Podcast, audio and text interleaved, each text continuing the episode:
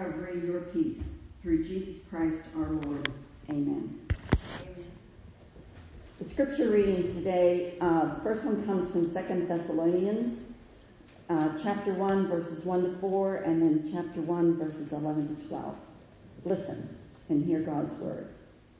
Paul and Silvanus and Timothy, to the church of Thessalonians, in God our Father and the Lord Jesus Christ, grace to you and peace from God our Father and the Lord Jesus Christ. We ought always to give thanks to God for you, brothers, as is right, because your faith is growing abundantly, and the love of every one of you for one another is increasing. Therefore, we ourselves boast about you in the churches of God for your steadfastness and faith in all your persecutions and in the afflictions that you are enduring. To this end, we always pray for you, that our God may make you worthy of his calling and may fulfill every resolve for good and every work of faith by his power, so that the name of the Lord Jesus may be glorified in you and in him, according to the grace of our God and the Lord Jesus Christ. The second reading is from Luke 19, 1 to 10. Jesus entered Jericho and was passing through, and behold, there was a man named Zacchaeus. He was the chief tax collector and was rich, and he was seeking to see who Jesus was, but on account of the crowd he could not, because he was small in stature. So he ran on ahead and climbed up into a sycamore tree to see him, for he was about to pass that way. And when Jesus came to the place, he looked up and said to him, Zacchaeus, hurry and come down, for I must stay at your house today. So he hurried and came down and received him joyfully. And when they saw it, they all grumbled, he has gone in to be the guest of a man who is a sinner.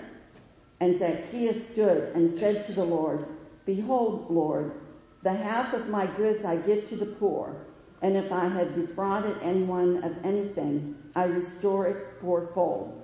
And Jesus said to him, today salvation has come to this house, since he also is a son of Abraham.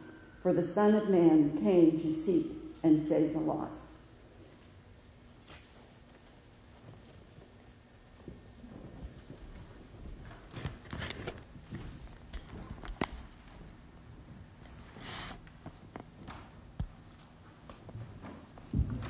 May the words of my mouth and the meditations of each of our hearts be pleasing and acceptable to you, O God, our rock and our redeemer.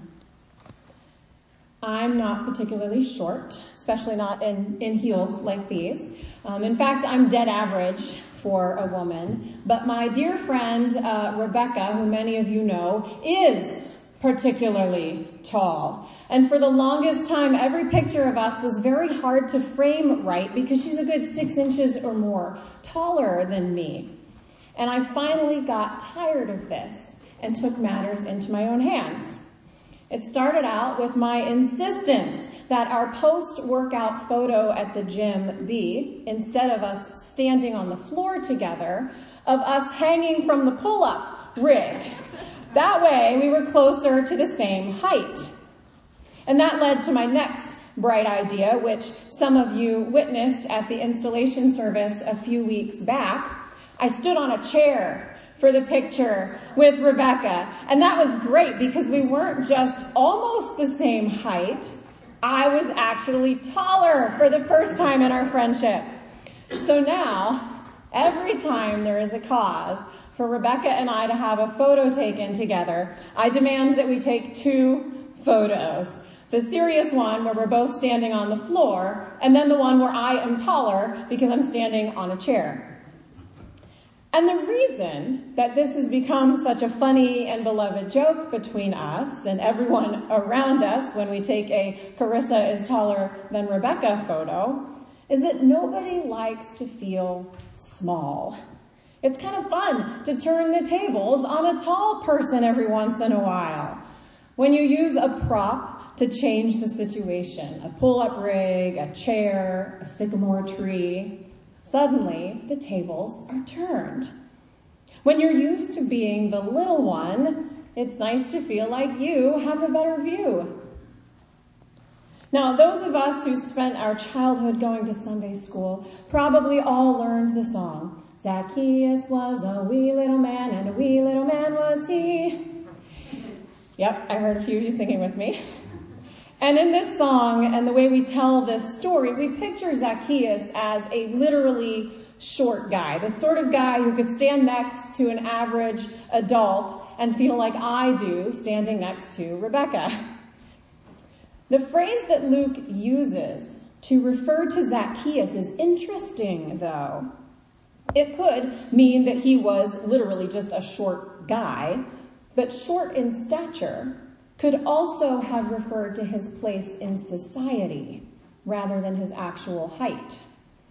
The crowd may have purposely shut him off from Jesus because he was a shady guy and nobody liked him. It's also possible Luke is saying that he was short and a social outcast because the writers of Scripture love a good play on words. Regardless of if the crowd accidentally shut him out because he was just a little dude, or if they didn't see him or help him get through, or if they purposely shut him out because he was a slime ball they didn't like, or some combination of the two, there was a major obstacle in the way of Zacchaeus being able to get to Jesus, and that obstacle was the people around Jesus. Now, fortunately for Zacchaeus, as many of us know, having sung the song, we know the ending of the story. Jesus sees him because he's climbed up a tree just to catch that glimpse of Jesus. Not only does Jesus see Zacchaeus in that tree, he looks at him. He looks him in the eye and he hollers up, "Hey, get out of that tree. I'm coming over for dinner." And Jesus doesn't only let Zacchaeus catch a glimpse of him or ask him a question. Jesus butts in. He calls him out. He invites himself over for dinner. And then the whole crowd gets upset and starts complaining that Jesus would bother to take time out of his busy day for this greasy, cheating tax collector. We tend to see the grumbling crowd as a bunch of self-righteous blowhards who just don't get it. But let's give them the benefit of the doubt, maybe try to put ourselves in their shoes. Zacchaeus wasn't just a tax collector. He wasn't just another cog in the injustice machine. He was a chief tax collector. He was in charge of a bunch of other tax collectors, which means that he wasn't just taking advantage of the taxpayers. He was probably taking advantage of the guys that worked for him, too. The crowd had a pretty darn good reason for not liking Zacchaeus. But Jesus doesn't just care for those who are pushed to the edges of society because of the things they can't control, like their race or physical disabilities or gender or economic status or age. Jesus even cares for those who are pushed to the edges because of bad choices and negative behavior. Jesus even cares for those who don't care much for the people around them. Jesus cares both for those who have been hurt by others and for those who have hurt others. And that is a very hard pill to swallow. Just before this passage, if you go back a little bit, in Luke you will read about the rich young ruler who is challenged to sell everything. He asks Jesus, "What will it take for me to get to heaven?" And Jesus says, "Sell all that you have and come follow me." And the young man walks away sad because he is unwilling to make that dramatic change. Luke has set that up in contrast to Zacchaeus because here is another rich man and he rises to the challenge when Jesus barges into his life and challenges him. He says, "I'll give it all back and then some." Jesus says to Zacchaeus, "Salvation is in the house today. I'm not here to find the people who are found. I'm here to find the people who are lost." What a powerful message that is. Jesus is not here to find the found. He's here to find the lost. Sometimes we're just short. There's something we can't help that makes it hard to see over the crowd. Sometimes we're shut off by the crowd because of something we've done or who they think or perceive we are. Whatever the reason, it is frustrating when we have to fight just to get a glimpse of Jesus. Sometimes we forget to follow Jesus' lead to seek the lost. We're so worried about the comfort of the found. We're like the rich young ruler in the passage before this one who talks to Jesus, but then isn't willing to go the extra step when it comes down to it. We do need to be careful in identifying too much with Zacchaeus in this passage, my dear ones. First of all, if we're going to really try to see ourselves as Zacchaeus, we have to admit the ways in which we have hurt others or have made choices that have damaged the community around us, ways we failed to live into God's kingdom that are now preventing us from seeing Jesus. And that is hard and painful work. It's good work to do. It's work that we should do, but it is not fun.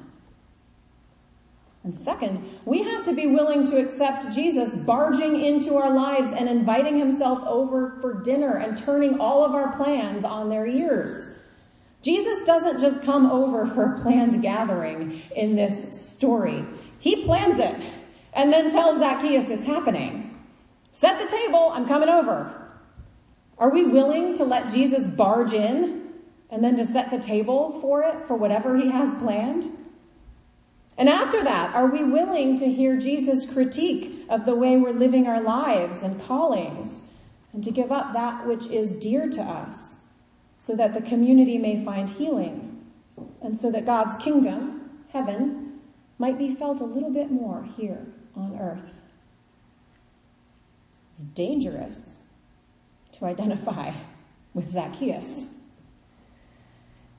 And it's important for us to remember the times in which we are the crowd as well. The people who were shutting Zacchaeus out, be it on purpose or by accident, were the people following Jesus. The crowd of good church folks are the ones who are shutting Zacchaeus out. And then they're the ones who go on to complain about Jesus hanging out with him. Anytime we shut people out on purpose or by accident because of who they are or what they've done, we are getting in the way of them seeing Jesus. And unless they are willing to climb up on a tree branch to see what is going on, they aren't going to catch a glimpse. What we don't hear in this story in Luke is how many other people weren't able to see through the crowd and just gave up and went home. And so instead of forming an impenetrable crowd around Jesus, we need to turn outward, to loosen up the ranks a bit, and to start inviting people in to experience Jesus so they don't have to climb trees to get to him. We gather here today with a choice ahead of us. We get to choose between the easy path of status quo that the rich young ruler took, the one that ultimately leads to death, or the harder one that Zacchaeus took, which ultimately leads to salvation. So who are we going to be? The history on the timeline hanging downstairs says that this congregation has a history of climbing trees. Zacchaeus went out on a limb literally, but sometimes we have to go out on figurative limbs to see what it is that Jesus is up to. This church has partnered with others. It's changed its name and location a couple of times. Recently, it's become an example to other small congregations in the presbytery of how to find new life by being good stewards of dwindling resources and sharing with one another. And friends, Jesus is barging in. Jesus has invited himself over for dinner. Or perhaps today a more appropriate statement would be, Jesus has invited himself over for luncheon and cake. But Jesus is butting in. And that is highly inconvenient. It's going to mean doing things differently than we have before. Possibly even more differently than just sharing a pastor and an intern with another church. We don't know just yet.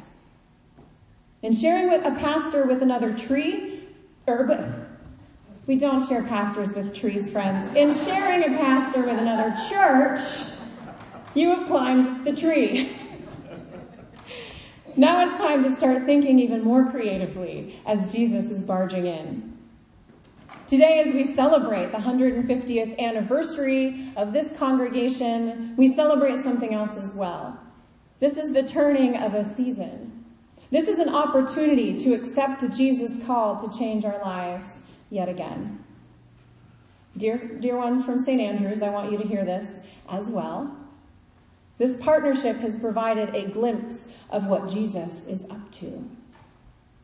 Now we get to start setting the table because he's coming over. Are we going to accept his difficult challenge or walk away sad that we got here and it looked too hard? The commitment, the love, and the joy that I see on a regular basis in both of these congregations is beautiful. It's incredible. You can do that hard work. You can reinvent yourselves like Zacchaeus. You have to believe that you can do it, though. I can believe in you till the cows come home, but it won't mean anything if you don't believe in you. This is your choice, your call, your table. I'm just here to boost you up into the tree and to repeat whatever Jesus said if you can't quite hear it from all the way up there. The gospel is about commitment, but it's also about joy. And those are the two key elements we need to hold on to today. Commitment to follow Jesus into the unexpected when he barges in and does things his way. And joy to celebrate when he does. This week I decided to take a page out of Reverend Miller's book, and I have a song to share with you all. I too am self-taught on the piano, but I'm not a very good piano teacher, so I brought help.